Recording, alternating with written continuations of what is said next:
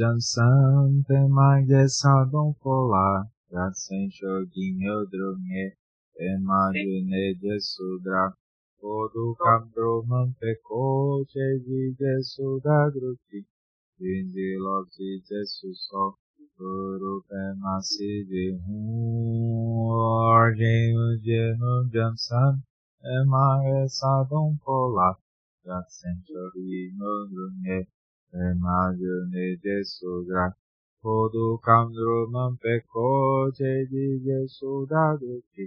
Indi roci Gesù so. Dupe masi di muoien genubian sa. Image satum pola. Nasim ciogino drumie. Imagine Gesù gra. Koducam drumam pe coce di Gesù da duci. Sanjay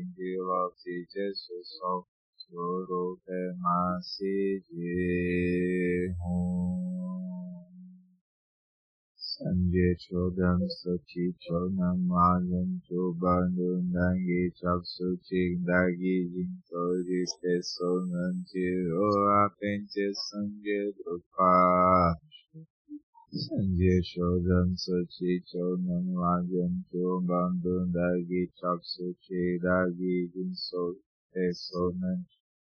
Scola pe ce sânge drupașe. Sânge ce odănță cei ce bandun dagi chapsu cei dagi din sol pe somen. Ciroa pe ce sânge drupașe. Om the Mashera Chiparo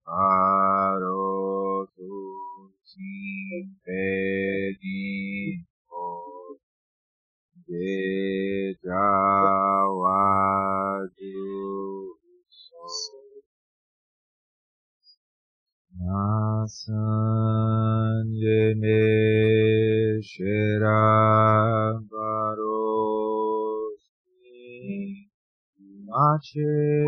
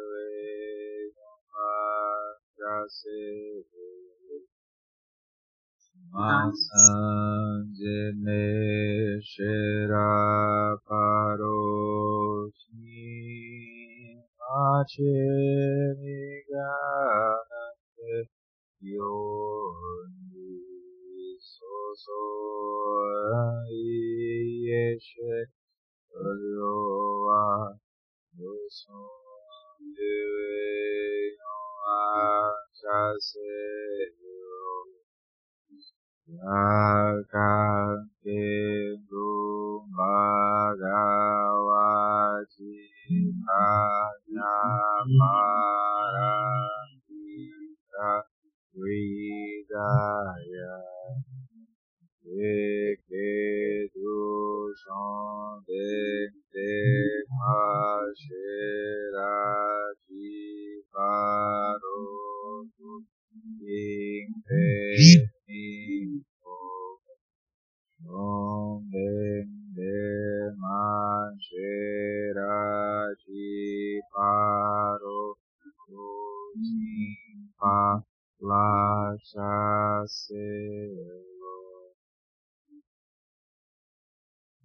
inconcebível, inexprimível, Prajna Paramita, não nascida, incessante, por natureza semelhante ao sol, experienciada pela cognição discriminativa Krishna da consciência autorreflexiva, mãe de todos os vitoriosos dos três tempos, A você presto homenagem.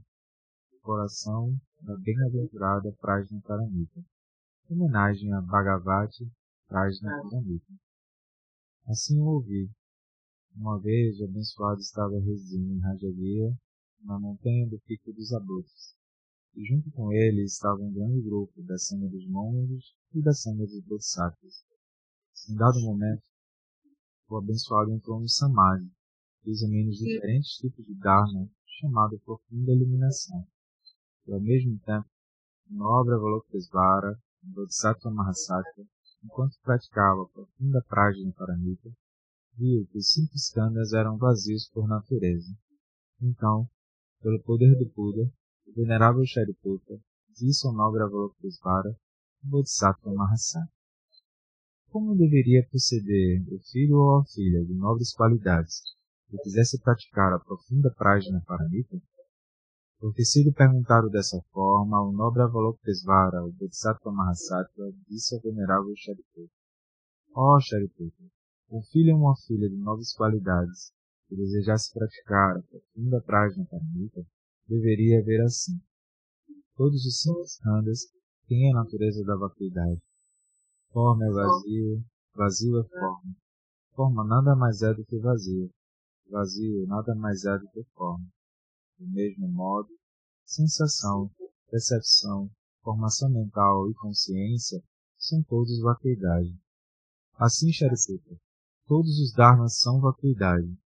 Não têm características, são não nascidos e não cessam, nem puros nem livres da impureza, nem decrescem nem crescem. Portanto, Shariputra, a vacuidade não tem forma, nem sensação, nem percepção, nem formação mental e nem consciência. Não tem olhos, ouvidos, nariz, língua, corpo e mente. Não tem aparência, som, cheiro, sabor, tato e objetos da mente. Não tem os elementos de consciência relacionados aos olhos e aos demais sentidos físicos. E não tem mente ou elemento de consciência da mente não tem ignorância, nem extinção da ignorância, nem os elos subsequentes até a velhice morte e a extinção da velhice e da morte. Do mesmo modo, não há sofrimento, ou origem do sofrimento, ou extinção do sofrimento, nem caminho, nem sabedoria, nem realização, nem não realização. Portanto, Shariputra, uma vez que os Bodhisattvas eles não têm nada para atingir, eles se manifestam através da confiança na Prajna Paramita. Uma vez que não há obscuridades mentais, não há medos. Transcendendo completamente as visões falsas, atingem o derradeiro Nirvana. Budas dos três tempos, repousarem na Prajna Paramita, atingem completamente a iluminação perfeita e insuperável. Portanto, o mantra da Prajna Paramita, o mantra da grande lucidez, é o mantra insuperável o mantra que torna igual o que é desigual. O mantra que pacifica por inteiro todo o sofrimento. Uma vez que não produz engano, deveria ser reconhecido como verdadeiro. O mantra da Prajna Paramita é recitado assim. Yata ongate gate paragate Arasangate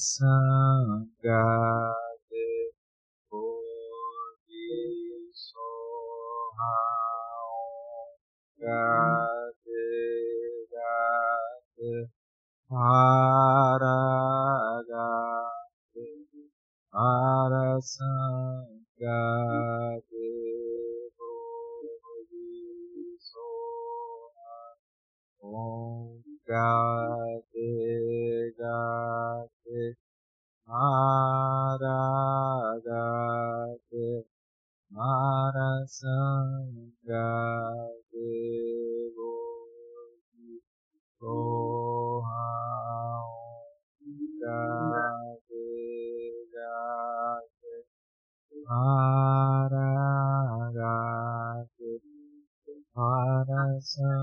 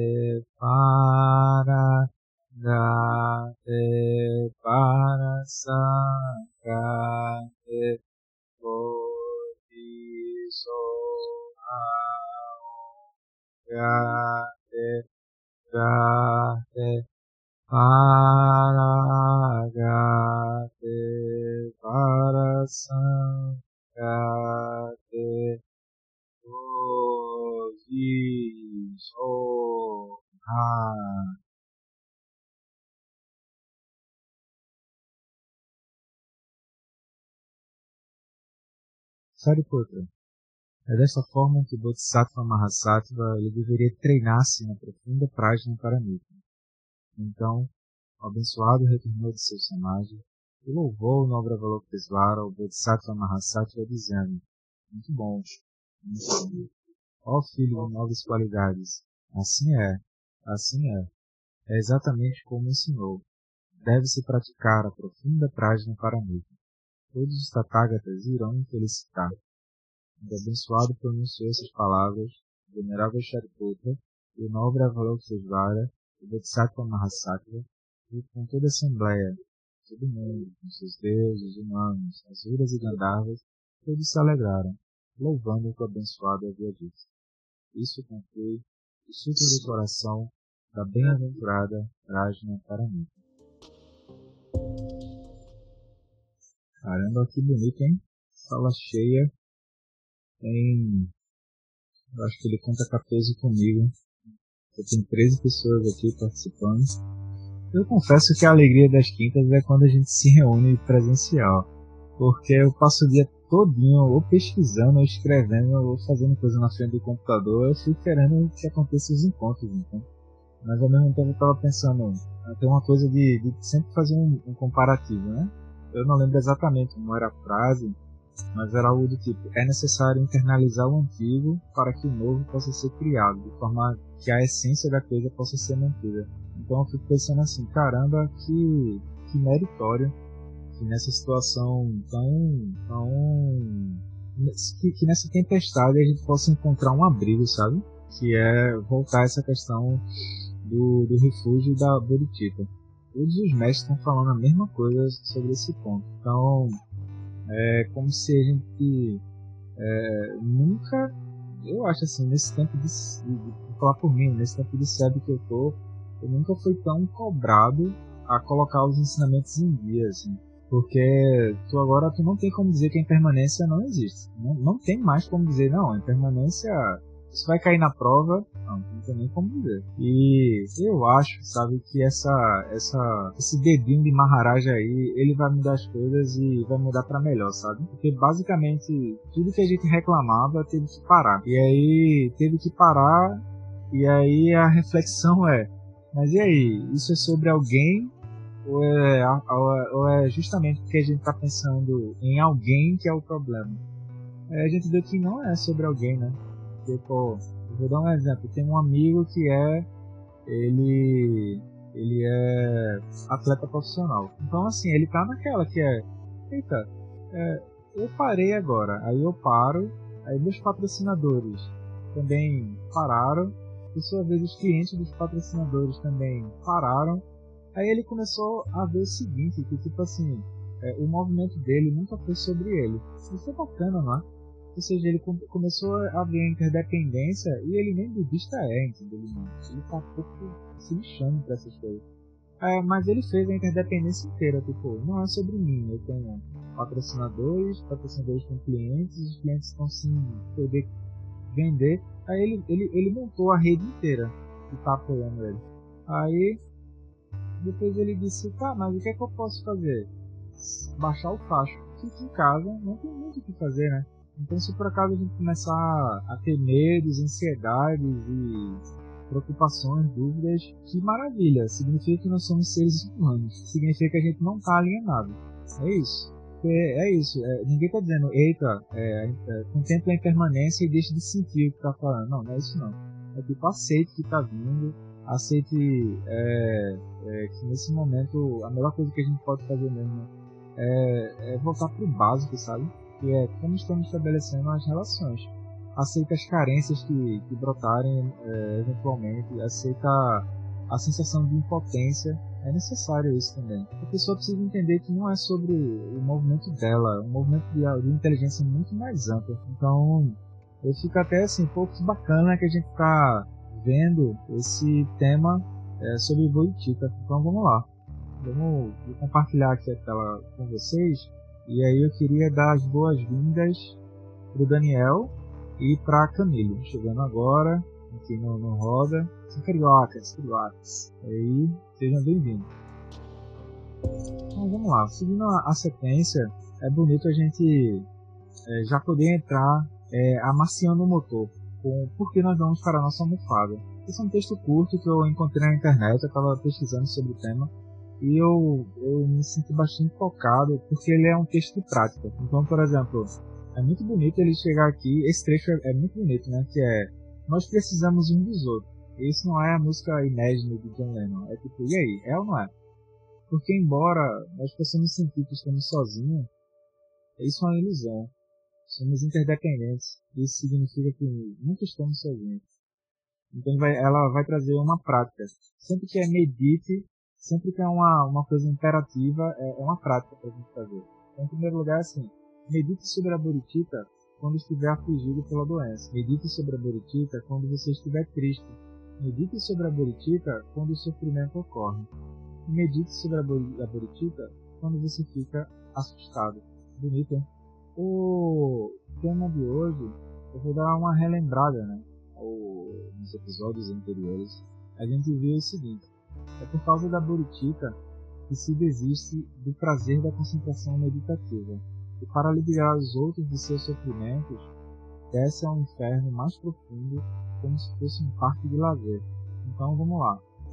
Ele vai entrar num tema que aparentemente é místico dentro do budismo, que é a questão da bodhicitta absoluta. O que é que eu estou chamando de místico? É que assim, a bodhicitta absoluta, ela, ela é um estado de mente que eu não consigo acessar com a minha mente conceitual. Então, aparentemente, parece que tem dois lugares. Parece que tem o lugar que eu estou aqui e a bodhicitta absoluta lá. Fica parecendo o, o, o céu, né? A terra prometida. The Promised Land. E não é. Então, é, essa é uma pergunta que o Brito fez, é assim, Bodhicitta e Prajna Paramita são a mesma coisa? Essa é uma boa pergunta. Prajna Paramita é a sabedoria. Bodhicitta, é, a gente pode dizer assim, Prajna Paramita é a mente do Buda. Ele olha. Mas aí a pessoa pode repousar em Prajna Paramita e ficar. Aí, como é que bate o coração do Buda? Aí é Bodhicitta. Por quê? Porque Bodhicitta compreende tanto o aspecto último, o aspecto relativo e tu ainda se move e beneficia os seres.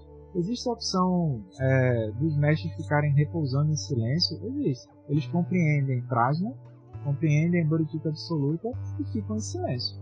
Mas é como se isso ficasse um pouco estranho, entende? Mas existe, porque o próprio Buda histórico, que é o Buda Shakyamuni, ele fez isso por um tempo, né? Ele parou em silêncio ficou.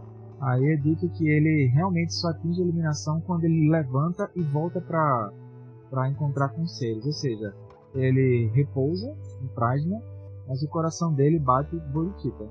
Então, numa perspectiva grosseira, a nossa prática é fazer um transplante de coração para Bodhicitta. É quando alguma coisa de errado estiver acontecendo, a pessoa toca Fagner, né? Tem um coração Zica voz. É não, tem algo errado se ela achar que o coração dela é esse. então vamos lá. A Bodhicitta absoluta nos lembra o que está além de qualquer limitação, onde podemos ir além de um senso de mim mesmo e eu, e tornar-se amor, tornar-se compaixão em nossas ações e corporificações. Nós nos tornamos a manifestação, a corporificação dessas qualidades em ação. Em primeiro lugar, a bodhicitta absoluta, ou seja, ela, pode ser intencional e, e tomada como uma disciplina, mas é aí que começamos. Eventualmente, é uma sabedoria sem esforço, em ação, espontânea e sem sujeito ou objeto ou ação. Ou seja, a pessoa ela atinge a iluminação. Né?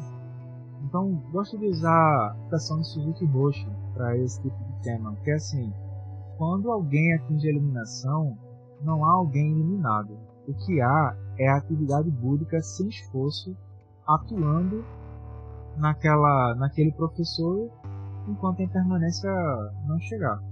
A expressão natural da vacuidade ou da abertura é a compaixão. Quando liberamos o sentido de autocentramento, automaticamente temos a compaixão fluindo. Nascimento no Lotus, né, galera? Então posso ver o nascimento no Lotus como alguém que está aspirando Bodhicitta relativa ou compaixão, e posso ver o nascimento no Lotus como alguém que volta para ajudar os seres agora vendo de onde é que vem aquela inteligência que cria tudo aquilo. De onde é que o Buda faz o download do Dharma. Uma outra forma de falar, eu prefiro essa. Eu, eu, não, eu não gosto muito dessa coisa de Bodhicitta absoluta, relativa tal, porque fica um pouco filosófico. Então eu prefiro usar é, ou a forma como o Lama traz, que é eu tenho uma compaixão e tenho o Bodhicitta, ou a forma como o Diego Kentse traz, grande mestre, né, Diego. Eu tenho a compaixão e tenho a grande compaixão. Eu prefiro essa. Por quê? A primeira compaixão, ela vai, ela vem como um exercício de vacuidade em relação ao objeto que é o sofrimento. Ou seja, as quatro nove verdades do caminho de fácil. Porque o sofrimento é, é vazio, surge um caminho que ajuda a pessoa a sair daquilo. A Bodhicitta não. A Bodhicitta ela já vem da compreensão da natureza última, voltando para ajudar os seres. Aquela brincadeira, né? Aqui, ó, quando eu laço os dois, os dois dedos, é a mente. Aqui em cima eu tenho vindo do ponto último, aqui embaixo eu tenho vindo do sofrimento. Aí a gente gira Maoe Roman. A gente gira a roda do Dharma na nossa vida do jeito que a gente puder. É bonito ele dizer o seguinte, ó. Na verdade é ela, a autora. Que a expressão natural da vacuidade ou da abertura da mente, espaço, é a compaixão. Ela estará lá sem esforço. E a, é a beleza, e é isso que podemos confiar. Mas devemos primeiro dar, aí, dar isso a nós mesmos. Deu para sacar? Por isso que é importante fazer esse giro, sabe? Da roda do Dharma. Vai entendendo já o ponto final, mas tu precisa entender que, tipo, todos os seres aspiram à felicidade. Aí abre parênteses, inclusive eu, fecha parênteses, e todos os seres desejam evitar o sofrimento. Abre parênteses, inclusive eu. Se estamos fazendo isso, o sentimento de autocentramento ele pode relaxar e se expandir. Isso, esse texto é muito, é muito preciso. A gente não faz as práticas de meditação, ou faz as práticas de acumulação de mantra, ou faz as práticas do que quer que seja, para não ser outra coisa que não seja amolecer essa, essa forma de andar autofixado. Ou seja, relaxa a mente para poder voltar para a inteligência de compaixão, de modo a poder beneficiar não apenas a mim mesmo, mas aos outros. Dar amor e compaixão a si mesmo é um primeiro e mais importante requisito no nosso caminho. Ou seja, galera, lembra do que a gente falou, né? O, é, que a gente não caia na, na, na, bobagem de achar que, eita, eu sou Mahayana, Mahayana, e e, e queira achar que o caminho do ouvinte é uma coisa menor. Então, vão ter momentos com a gente que a gente vai precisar é, usar uma coisa como se fosse uma disciplina. Isso não é, é ser pior, ser melhor, não, são etapas de um caminho. A gente lembra, né, no, no, no, no estudo sobre aprofundamento dos 21 itens, que uma parte lá é a gente precisa aprender a ter consciência de impulsos que talvez a gente nunca tenha notado e a partir disso a gente vai trabalhar com as ferramentas que a gente dispõe. Uma delas é a questão do controle. Porém, da forma que a gente viu, a gente viu que exercer controle ele tem uma limitação. Se tem uma limitação, não é a liberação, mas é útil. Ou seja, é um remédio de passagem. Ó, dar amor e compaixão. Aí ela vai dar exemplos do que seria isso. Por exemplo, cuidar dos nossos corpos. Alô, Júlio. Vou botar Júlio aqui, né? Júlio, nosso personal coach fitness em saúde e nutrição. Aê! Dar amor a si mesmo e compaixão é cuidar dos nossos corpos, comer alimentos saudáveis e cuidar de nossas necessidades corporais diárias. Ou seja, vida humana preciosa. É, é, muito bonito esse texto. Ele, ele vai, ela vai ficar fazendo essa, esse bate-bola. É, compaixão Boritita, compaixão Boritita, compaixão Boritita. Organizar a nossa casa para ser um refúgio. Cuidar de nossas contas. Ser sábio e lidar com o nosso dinheiro. Cuidar de relacionamentos familiares. Preparar alimentos nutritivos e saudáveis. Tudo isso é nossa vida humana preciosa. A matéria-prima básica do dia a dia é importante é nossa corporificação terrestre e é importante. Ou seja, isso é bonito, entendeu? Ela está falando de Bodhicitta, por quê? Porque está falando da mente de sabedoria, que busca a eliminação, mas ó, está dizendo que é assim, olha, tem que cuidar do corpo, tem que comer alimento saudável, tem que é, ver como é que tá a sua rotina diária, organizar a casa para ser um refúgio, pô. Isso é muito bonito, entende? Cuidar de nossas contas, ser sábio em lidar com dinheiro, cuidar dos relacionamentos, preparar. Ou seja, ela está falando de toda a etapa que é a etapa que Trunca Rinpoche, que é, vai dizer que são os cuidados básicos, ou seja, o feijão com arroz para a prática poder ser catalisada. Isso aqui que ela está falando nada mais é do que estabelecer a fundação do caminho. Deu para sacar, galera, que tipo, ela não está excluindo de forma alguma o mundo cotidiano. Ela não exclui. Ela não exclui. Esse é muito bonito. Ou seja, ele diz que isso, ela diz que isso é a corporificação terrestre é importante. Espírito e matéria devem ser unidos para criar a totalidade. Nenhum não tem nem escolaridade para entender nosso Deus. Um sem o outro está incompleto. A vida relativa é o terreno para que a Boritipa final se manifeste. Ah, bonito, hein? Bonito. Então eu vou parar por aqui. E só para deixar um gostinho assim, não tem uma realização do que eu vou falar, então, mas é assim, é, essa mente que se manifesta como Bodhicitta, ela também pode ser chamada de Tatata ou Tathagata, que é a compreensão mais profunda da dupla realidade. No, no budismo tibetano, isso vai ser chamado de Mandala Vajra. Então, no livro A Hora da Vida, tem um momento que vai, vai ser, a gente vai ser convidado, a gente vai ser convidado a olhar para mandar lavagem, que é a mesma coisa que está sendo falado. Então, como é que a mente do Buda é? Aí, Portões da Prática Budista, página 177. Assim eu li, Mandala Vajra. Vamos lá. Aquilo que é Vajra, ou seja, a compreensão da dupla realidade, possui sete qualidades. Ou seja, se a gente quiser descrever a mente do Buda, como é. Não pode ser impedido pelos maras, que são os obstáculos à nossa iluminação. Não pode ser apreendido ou separada por conceitos. Não pode ser destruído por conceitos que atribuem às aparências uma verdade que elas não possuem. É a verdade pura, no sentido de que nada contém de errado. Também não é feito de substância que se agregou e que pode se desagregar, ou seja, para eu fazer o macarrão, eu tive que usar o trigo. Para o trigo surgir, eu tive que ver uma outra coisa. Não tem originação interdependente. Não tem originação interdependente como base, né? Essa mente Vajra, ela vê a originação interdependente, mas ela não acopla ali dentro. A mente Vajra também não é impermanente e, portanto, é estável e inamovível.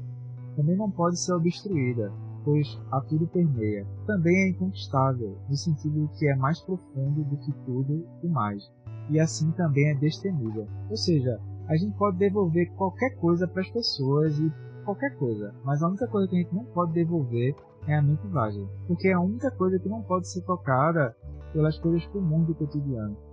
Então, o, o termo disso às vezes também é chamado de orgulho vajra, porque brota esse destemor, que é a última frase que ele fala, né? Como é mais profundo que tudo, o mais, assim é, destemida, ou seja, é o reconhecimento de que a natureza de todos os seres tem a mesma substancialidade, tem a mesma essência dessa mente que, que reconhece a si mesma como desperta, né? Rita, lucidez, prajna. Então, tendo falado isso, a ideia era deixar esse gostinho, ou seja, tem algo que está parado em nós e esse algo a gente não tem como devolver. A gente só devolve aquilo que é construído. E aí, a gente vai entrar no texto que é o texto principal das quintas-feiras, que é o Roda da Vida. Apostila sobre os 12 elos, quem ainda não tem, pede, que a gente solta no grupo. Página 3. Então vamos lá.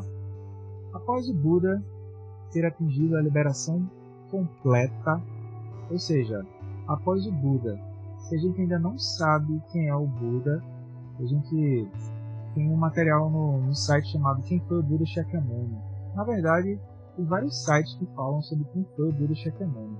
Tem até também um filme chamado Pequeno Buda, que vai contar a história de uma forma bem legal e dá até para assistir com a família o filme. Então é, é interessante a gente entrar é, no caminho dos 12 elos entendendo quem foi esse, esse jovem que atingiu a iluminação com 35 anos e até os 80 simplesmente viveu a vida a partir desse destemor, a partir dessa, dessa liberação completa. Essa liberação completa, ela vai dizer respeito ao que a gente acabou de ver como, eu, eu prefiro usar o termo é, raiz tibetano, sabe? Que é a Mandala Vajra, ou seja, a, a Bodhicitta como um todo, a grande compaixão. E aí o que acontece? Ele passou a manhã seguinte inteira analisando. Esse analisando na verdade, não é um analisando conceitual, é um analisando sabedoria discriminativa, ou seja, como a como todos os dharmas têm a natureza da vacuidade, eu preciso olhar para aquilo. Como? Com que olhar eu olho? que é a pergunta que a Emily fez em algum momento. Como eu faço para saber se eu estou na base correta para seguir os ensinamentos? É que pega um, um, um, roteiro de prática e vê se o que está vendo dentro está é, de acordo com o que está é, no roteiro. Então, analisando aqui, não é, por exemplo, é uma coisa psicanalista, nem tampouco a pessoa estava psicologando, psicologando. É, analisando aqui é, é, o olhar das mandalas, ou seja, a sabedoria discriminativa. Não é à toa que quando ele levanta qual é a contribuição do Buda? Vamos supor, fazendo um comparativo, que o Buda era um cientista na época, ele não era americano, graças a Deus. Aí o que acontece? Ele já tinha praticado meditação com outros mestres, mas ele, ele era fora da curva. Então ele atingia a realização daquela meditação muito rápido e ele começava a criticar a própria meditação da pessoa que estava ensinando a ele aquele, aquela meditação. Então, esse analisar a sabedoria discriminativa. Tanto é que quando ele levanta, que volta para encontrar os seres, o que é que ele fala? Ele não fala de meditação. Ele fala que ele é o desperto e que o que ele descobriu foi ele começa a girar a roda do Dharma. Primeiro sermão do Buda, parte de servo. Aí ele gira a primeira, o primeiro giro da roda do Dharma e fala sobre a verdade do sofrimento. Ele não fala sobre meditação. Ou seja, isso é um ensinamento profundo. Que a meditação é a ferramenta. O objetivo é Bodhisattva. Então, ele passou a manhã seguinte analisando como que os seres que manifestam a natureza do Buda, ou seja, ele tinha essa confiança, ele via isso, então, de modo natural, sem esforço. A gente acabou de ver isso no, texto que a gente viu agora. Assim. O que, é que acontece quando tu repousa nesse lugar de vacuidade? Aí a conclusão é compaixão. E ele viu como que os seres se manifestam na natureza do Buda e eles ficaram presos em um processo como esse, em uma roda da vida. Então, a pergunta do Buda, eu acho, sabe, que o Buda ele perguntou assim: se todos os seres são Budas, como é que eles ficam presos na roda da vida? Porque é natural que a gente se encontre e, por exemplo, vamos supor que eu, eu encontro um índio e o índio me convide, ou uma índia, para ir para Amazonas. A primeira coisa que eu chegar, eu vou achar aquilo muito estranho. Mas só que o índio vai achar aquilo natural. Ou seja, o índio vai chegar para mim e vai dizer: Olha, o que, é que você está achando que é diferente? Porque para mim isso é natural. Então eu acho que o Buda faz a mesma coisa, sabe? O Buda senta nesse lugar e vai dizer: Uau, a natureza dos seres é assim, ó. Por que, é que eles não conseguem ver dessa forma? O que é que está obstaculizando? O que difere um Buda de um ser senciente? Essa é uma boa pergunta. É novamente no texto ele examinou de novo. Então, sempre que ele falar examinar, significa que eu tenho o processo externalizador e o processo internalizador. O processo externalizador é o caminho expansivo, ou seja, eu pego os 12 elos e dos 12 elos eu crio uma outra coisa, e crio uma outra coisa, e crio uma outra coisa, e também crio uma outra coisa, uma outra coisa. De vez em quando Maharaja vem me ouvir assim dizendo: as definições de Sansara foram atualizadas com sucesso. Esse é o caminho expansivo. Já esse examinou é assim, ele olhou para dentro, caminho internalizador, caminho do treinamento da mente. Então o que acontece? Ele examinou como o processo se dá e como é possível a liberação. O que é a liberação? A ausência de fixação que a gente acabou de ver no, outro texto, que é um texto muito bonito, assim, que em nenhum momento, ao falarmos de Boritita, a autora excluiu a relação com o mundo. Na verdade, eu fico feliz, assim, porque lembra bastante o movimento do Zen, que é muito simples, direto, em contato com o mundo.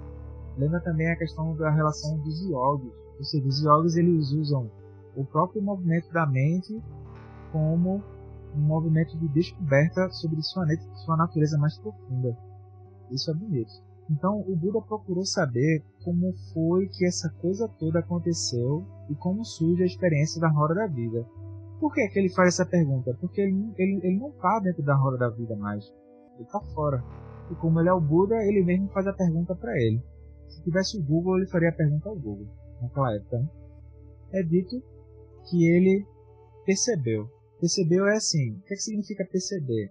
Perceber é o quê? É Prajna Paramita, caminho do meio, Madhyamika, sabedoria discriminativa, ou seja, ele viu, ele olhou como é que essa experiência toda, como é que a confusão inteira ela era construída. Ou seja, o olho de sabedoria do Dharma. Ó, é muito bonito a gente pegar e focar bastante essa palavra. Como é que surge a experiência de? Como surge a experiência de sofrimento? Aí ele viu que ela é montada através de 12 etapas. O Rinpoche gosta de explicar, e é o exemplo que sempre me vem à cabeça, que são 12 etapas é, ele vai explicar como se fosse uma reação química. E aquilo vai vindo de modo muito rápido, assim, a reação química. Outros mestres também gostam de falar como se fossem 12, 12 peças de dominó, uma encadeada na outra. Ou outros mestres vão falar que são como 12 correntes, que de fato é, né? Nidana ou elo é como é, elo de uma corrente. Quando tem uma corrente eu tenho que improvisar, que é assim. Aí um elo serve de base para o outro, serve de base para o outro, serve de base para o outro, por aí vai. São etapas sucessivas, causais e, portanto, uma serve de substrato para a outra. Esse termo substrato ele é muito profundo, ou seja, tem uma inteligência que ela, uma vez instalada, ela, ela mesma vai criar uma próxima e aquilo vai dando sequência. Mas eu não vejo que a anterior está presente. A prova disso é por exemplo, se os 12 elos ele se move, deve ter uma etapa anterior que sustenta isso. Sustenta, cria e dissolve. A gente não vê isso.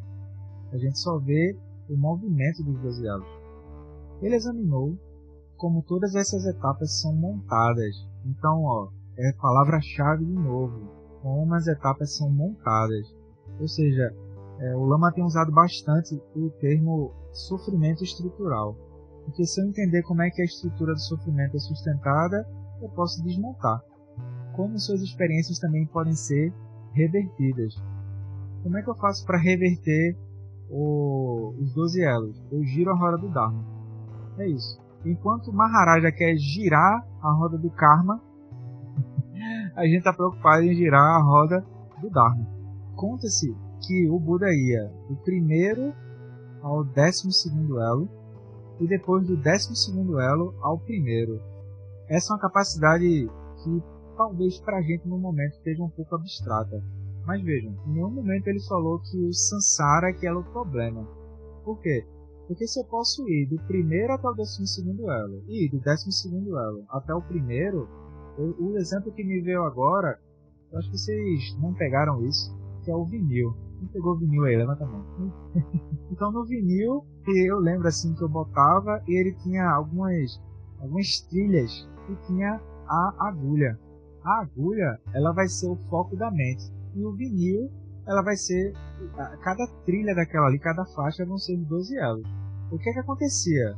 Quando a gente botava o vinil para tocar, antes de ir de uma música para outra, tinha um espaço ali, entende? Então, o que sustentava de modo mais profundo as faixas não era o conteúdo da faixa, mas é o espaço que permite que uma faixa possa ser tocada para outra. Esse é um exemplo bacana também para a gente ver como funcionam os 12 elos, porque é muito bonito ele já dizer isso. Ó. Ele ia do primeiro ao décimo segundo, do décimo segundo até o primeiro. Ou seja, ele tinha a liberdade. Ele só tinha liberdade porque ele tinha liberação. Não é a liberdade só para contrariar, entende? Que a pessoa fica assim, eita, o que, eu vou fazer? essa tal liberdade. Não é essa não. Então, um outro exemplo também é a gente pegar filme, rolo de filme. Hoje a coisa está tão rápida que a gente não vê o, esse espaço de troca, né? Mas, por exemplo, se a gente for numa playlist do YouTube, tem uma hora que ele diz assim, carregando. Aquela hora de olhar, uau, vacuidade e luminosidade. Daqui a pouco carregando, aí Maharaja fala o dedinho assim, a gente pula para dentro da tela e esquece do que está acontecendo de forma mais profunda. Então Buda percebeu que nós nos montamos andando em uma direção e desmontamos andando na direção oposta. Assim é o ensinamento da roda da vida. Como todos os ensinamentos budistas, o ensinamento da roda da vida tem vários níveis de compreensão. Ou seja, nós podemos compreender em um nível muito simples que nós somos indivíduos separados. Nós estamos dentro de uma experiência quase que externa, completamente dominados por alguma coisa e estamos dentro de um processo causal que inevitavelmente vai nos levando em uma certa direção. Ou seja, esses diferentes tipos de, de formas de se apresentar o mesmo ensinamento é que o que acontece? Qual é a principal pergunta do, do, do Dharma inteiro? Qual é a principal pergunta do Dharma inteiro? Vou dar dois minutinhos aí para vocês. Quem quer, quem quer se arriscar, assim, qual é a principal pergunta que a gente pode fazer em relação ao Dharma como um todo? Como posso ajudar? Tá, pode ser. Dentro de uma perspectiva relativa, essa é uma boa pergunta. Dentro de uma perspectiva mais ampla, é como é que o Buda olha para as coisas? Aí algum, o Brito botou qual a origem do sofrimento? Ou seja, qual é a natureza do sofrimento? São duas perguntas que elas são complementares. Se eu tiver olhando o ponto último, o que importa é como é que o Buda olha para isso? Se eu estiver entrando no caminho, é qual é qual é a natureza do sofrimento? Por exemplo, nesse momento que a gente está é, de coronavírus, tem infinitos cientistas, inclusive os americanos, que estão tentando entender qual é a natureza do coronavírus. Por quê? Porque se eles entendem qual é a natureza daquilo, coronavírus, é isso, entende? Vamos voltar pro texto. Aí é interessante, por que, é que eu, fiz isso? Eu fiz isso de propósito mesmo. Por quê? Porque o ensinamento é o mesmo, mas o lugar de onde eu estou vendo vai dar um, vai ser com emergente, o ensinamento, o ensinamento externo, ele está lá. Mas como eu estou olhando para aquele ensinamento, é coemergente com aquilo que está brotando na mente. E essa mente, ela não é uma mente conceitual. O exemplo clássico disso é o próprio Huineng, onde ele era analfabeto, ele não tinha condições de ler o Dharma, mas ele sente meditação, ele escuta os ensinamentos, ele pratica sobre aquilo. Aí o Sutra da Plataforma, que até o, o gostou só do Sutra da Plataforma, ele é um diálogo constante entre a tensão que é os eruditos e os yogis. É constante. constante. E é muito bonito os exemplos que o Rineng dá, porque ele dá um. A pessoa dá um luxo. O que é, é isso que ele está tentando falar? Esse dá um luxo é justamente como se a gente, como o Trumpa vai dizer que é uma tentativa de dar um curto-circuito na mente conceitual. Sobre um, um luxo, um. Então vamos lá. Por isso que dentro de uma abordagem mais concisa, os ensinamentos vão ser sempre classificados em externos, internos e secretos, ou ensinamentos grosseiros, sutis e secretos. Sempre, sempre, sempre. Vamos voltar para o, o, texto e finalizar esse trechinho. Já acabando. Todos os seres nascem, vivem por um tempo, durante o qual suas capacidades se expandem. Bonito, a gente poderia contemplar isso. Se estabilizam e diminuem. Durante a vida, ou seja, temos a sensação de sermos um pouco como equilibristas em um círculo, com muitos pratos girando. Isso é uma coisa que a gente deveria observar. Se a gente quiser ver isso, quais são os equilibristas e quais são os pratos que estão girando, pare agora. Por favor, pare agora. Pare. Agora olhe e veja é, como é que, o que, é que você está fazendo durante a semana. Qualquer lugar que você botar ali na agenda, ou qualquer coisa que você tiver estabelecer alguma relação aqui ou lá, ali provavelmente vai ter um equilibrista. Então, vamos lá. De vez em quando, o equilibrista cai. Cai um, né? Mas conseguimos desenvolver bem essa habilidade. Quando o prato de uma ponta está quase caindo, a gente corre em direita e volta para os outros pratos. É assim com o tempo. Então, é como se fosse uma linha M, que é a da vida, e a pessoa. Eu acho que é. Eu esqueci, eu acho que é o palhaço que faz, né? Que ele fica com. Como se fosse um, uma bicicleta em cima assim e fica com uns pratos. Depois eu coloco no, no, no grupo a imagem.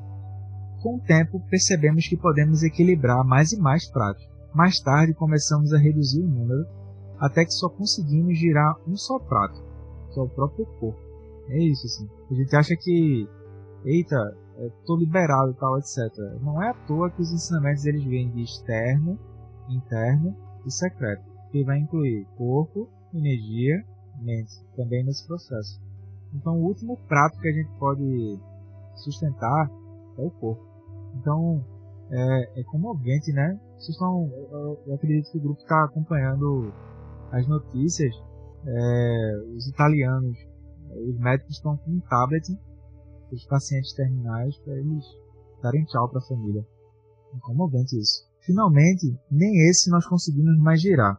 Então eu lembro assim, por exemplo, eu fui aprender a trocar fralda é, limpando a bunda do meu avô. Porque ele estava na cama e ele não conseguia mais girar o corpo pro lado. Eu boto umas luvas, limpa assim, pá, joga um talcozinho assim que é maisena, pincela assim, pá, e você vai acompanhando aquilo assim. Então, isso, isso viveu agora aqui a, a memória. Morremos e estamos liberados dos tratos. Depois tudo começa novamente. Ou seja, lá na figura de Maharaja, o 12 elo, que é o dente, um dos dentes dele, é, ele já começa no primeiro elo de novo. Então a pessoa morre, mas ela já está aspirando o quarto elo, direto. Isso não precisa nem a pessoa morrer fisicamente no sentido grosseiro. Basta ver quando ela entra numa crise. Ela já está aspirando o décimo segundo, o quarto elo, que é assim, da próxima vez que essa situação em relação a acontecer de novo, ela já girou já. Quando isso acontece, ela já girou a, a, os quatro primeiros elos já. Já girou. Então isso é a hora da vida. Então uma boa pergunta é assim. Ele falou que é como se fôssemos equilibristas em um circo com muitos pratos girando. Então uma pergunta para encerrar o dia de hoje é assim. Como é que anda a nossa prateleira, galera? Então, pegando um exemplo grosseiro, é assim: a gente vai no armário de casa e abre assim se tiver esposa ou se tiver marido, melhor ainda. Que ela vai dizer, vai arrumar, né? Vai arrumar. Aí tu, não, não, tô aqui contemplando o que Buda viu. aí tu abre. Aí tu, para e vê, assim, quantos pratos, quantas coisas, assim. Então, da mesma forma que quando aquilo suja ou quando aquilo quebra, tem que fazer a manutenção daquilo, a gente precisa olhar é, onde é que a gente está investindo a nossa energia. É isso. É isso.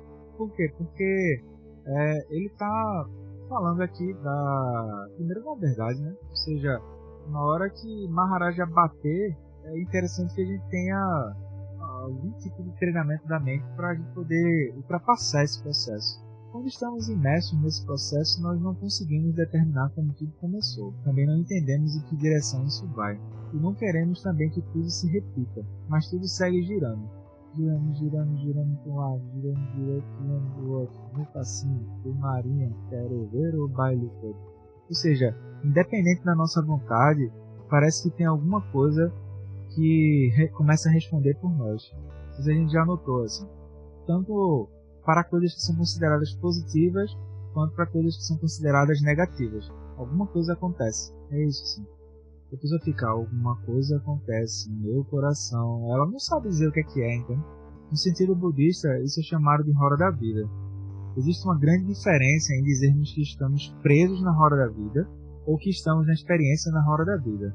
Pronto, esse é o pulo do nosso estudo. Por quê? Porque a realidade verdadeira é a natureza ilimitada, a absoluta, grande compaixão, a paramita. Ou seja, os mestres são criativos em dar nome para as coisas para a gente poder aspirar ver isso funcionando. No entanto, podemos, dentro dessa natureza ilimitada, ter a experiência da roda da vida, que é uma experiência limitada. Mesmo essas categorias de limitado e ilimitado não são suficientes e abrangentes. Por quê? Porque é como se a pessoa dissesse assim, é um pouco de matemática, entende? Existe o conjunto e o conjunto universo. Aí o universo está lá fora e eu estou aqui. Aí não é isso. Mais adiante poderemos perceber que a categoria limitada também é ilimitada.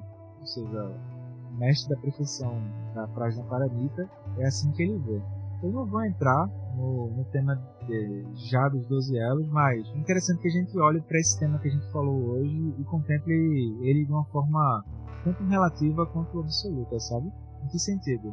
A gente lembrar que em nenhum momento no primeiro texto é, a autora disse que é para a gente abandonar o mundo. Porém, nesse texto aqui que a gente está vendo, já que é um texto que vem na abordagem é, de cima para baixo, ele está dizendo o seguinte, que é, se você deseja atingir a, a liberação do Sansara, é interessante que você comece a contemplar o próprio esforço em sustentar as experiências de Sansara. Então não é à toa que quase como um processo cirúrgico ou, ou metódico, o professor Buda Shakyamuni ele, ele deixa que a primeira nova verdade é a verdade Dukkha. A experiência que a gente vai ter é, treinando esse ano eu prefiro ver ao longo do ano, como, como se fosse assim, uma, um planejamento, assim, como, como, como professor, assim, que é ver ao mesmo tempo que a gente tem a primeira nova verdade como contemplação e ao mesmo tempo a segunda, entende?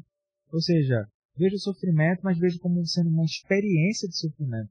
E isso vai se tornando mais claro à medida que a gente vai contemplando.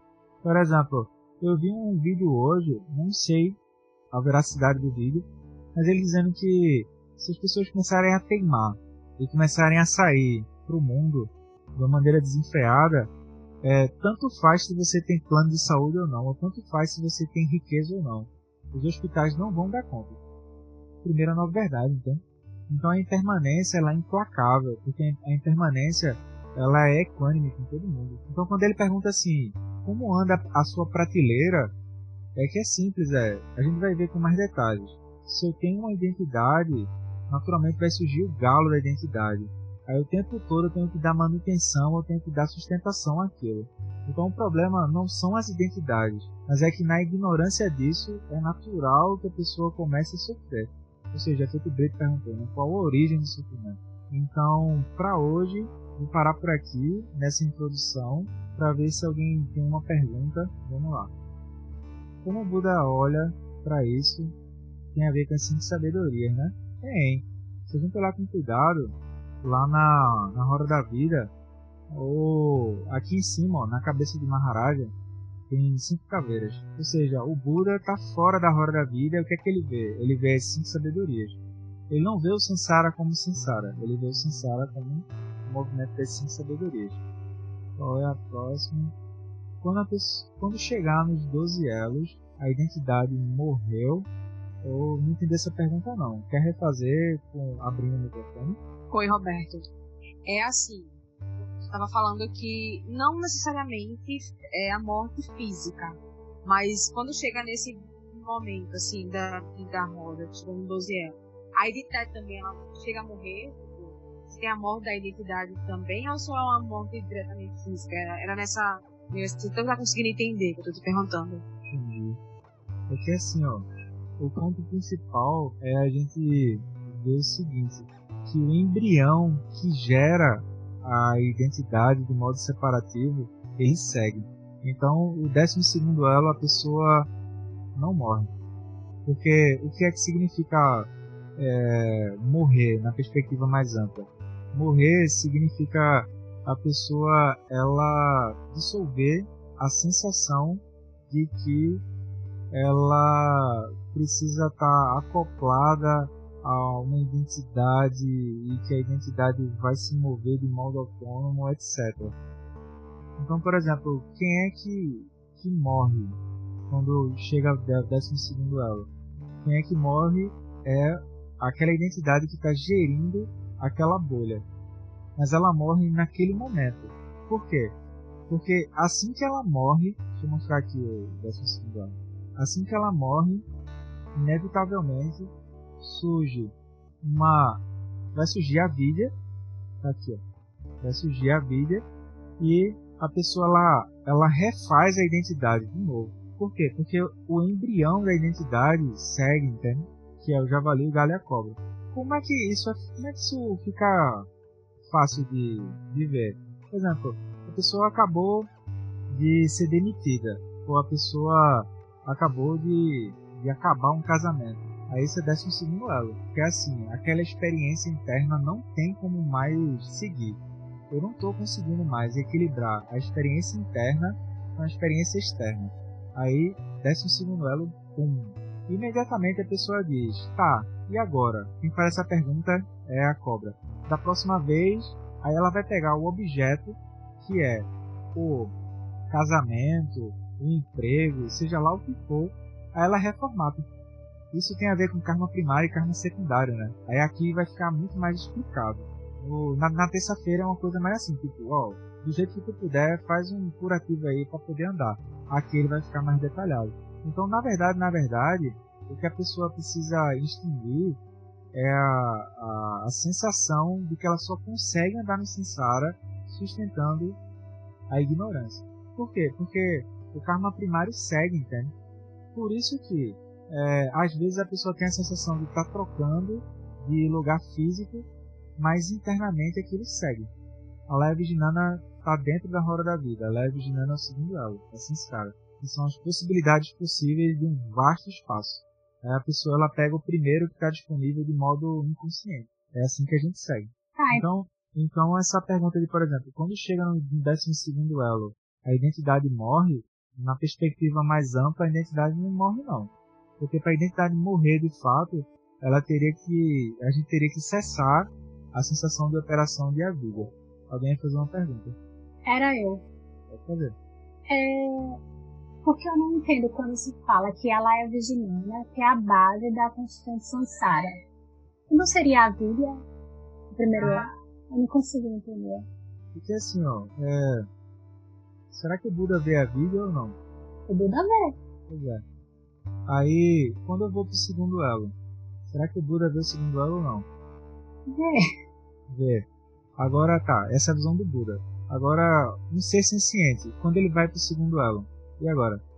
Tá, entendi. Ele não consegue ver. Por quê? Porque a vida é o substrato pra Sanskara. Aí, ó, é, essa, essa perspectiva é bem bacana de ver, que é assim, no segundo elo tem a vida. No terceiro elo tem a vida? Tem. Tem. Mas agora até mais sofisticado, entende? Aí eu Uhum. esqueço que aquilo tá vindo de forma mais complexa. Tá, entendi. Por exemplo, o sétimo elo é a desgraça total, que é eu gosto ou não gosto. Só que eu gosto ou não gosto, a pessoa ela vai simplesmente excluir todo o processo que deu anteriormente. Não é à toa que o sétimo elo agora é uma, uma pessoa enfiando a flecha, porque a vida agora lascou. A vida agora Uhum. condensou. Aí é, eu fico bem feliz assim da gente poder estudar isso de uma forma sem, sem muita pressa, sabe? Porque a ideia é que a gente possa contemplar esses ensinamentos. E também fico feliz também porque é, naturalmente eu estou tentando copiar, é isso, né? Eu sou uma cópia barata do Lama, tentando copiar o movimento do Lama. Então, por um longo tempo, o Lama parou e ficou contemplando com a sanga os 12 elos. Até que, numa média, por exemplo, sei lá, de, de, de 10 alunos, 5 começaram a entender aquilo de um modo mais profundo. Até que um, um certo grupo de alunos começaram a entender aquilo de modo mais profundo e a gente pôde avançar. Porque, por exemplo, a gente entendendo aqui a apostila dos 12 elos, pra gente ir pra Prajna Paramita vai ser muito fácil, gente. Eu, eu lembro de ter perguntado isso pro Lama, assim, aí ele disse, olha, é melhor tu explicar a Prajna pelos 12 elos. Porque se tu for explicar pelos 5 standards, isso é muito técnico. As pessoas vão olhar pra tu e tu vai parecer um alienígena. Tá bom, tá falando, né? Bater continência e seguir. Aí ele falou, porque é mais fácil. Por quê? Porque se a pessoa estiver num lugar que ela tá vendo a causalidade, ela vê os 12 elos. Se ela estiver num lugar que ela vê a liberação, ela vê também os 12 elos, entende? Aí, é, por que, é que eu tô dizendo isso? Porque algumas pessoas têm entrado em contato uma. Eu fico até feliz assim, dizendo, ó, Roberto, cadê? Cadê? Já já vão mandar M bater na minha porta cadê? Como é que a gente vai- estudar Prajna? Gente, a gente tá preparando toda uma base para ir pra Prajna. Quatro nove verdades, 12 elos. É uma base que está sendo construída. Pra gente, quando, quando vê Prajna é, nos textos, nos estudos, etc., a gente não tem indigestão. Então, tem material já separado, tem tudo isso, assim. Quem, quem até quiser, eu, eu, eu compartilho depois. Mas a nível de grupo, eu prefiro dando uma passada devagar, mas de modo que a gente vai internalizando aquilo com exemplos também. Então, o próximo assunto é uma revisão geral sobre os 12 elos, e depois a gente vai entrar nos seis reinos. Então a gente vai fazer a dedicação de méritos. Eu fico bastante feliz assim com, com o grupo é, vindo de forma regular. A gente não tá num momento fácil. A Cega deve estar bombando no YouTube. Mas tá sendo fácil. Eu vou botar no grupo vocês entenderem o que é que é. E é, a galera tá ponta firme, assim. Então, vou. Vamos lá. Os méritos desse encontro se escondam e toquem a todos. O Mestre Universal da Paz e da Compaixão, Sua Santidade o Dalai Lama, juntamente com todos os mestres, todas as tradições que veiculam essa mensagem, tenham longa vida. Que todos estejam a salvo de gerar pensamentos negativos, obstáculo mais destrutivo. Que esses pensamentos nunca surjam em nossa mente e que todos os seres também estejam livres de pensamentos negativos. Você recebeu a sua herança, as bênçãos da intenção iluminada da linhagem suprema. Você cuida de mim e de outros amorosamente nesses tempos de degenerescência. Lama de grande bondade, possa você usufruir de uma longa vida e que as aspirações esplêndidas que você tem em mente possam ser realizadas. Guru Senhor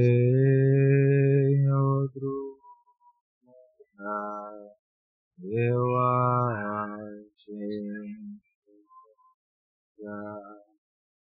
Nasceu conselho do próprio Sansoa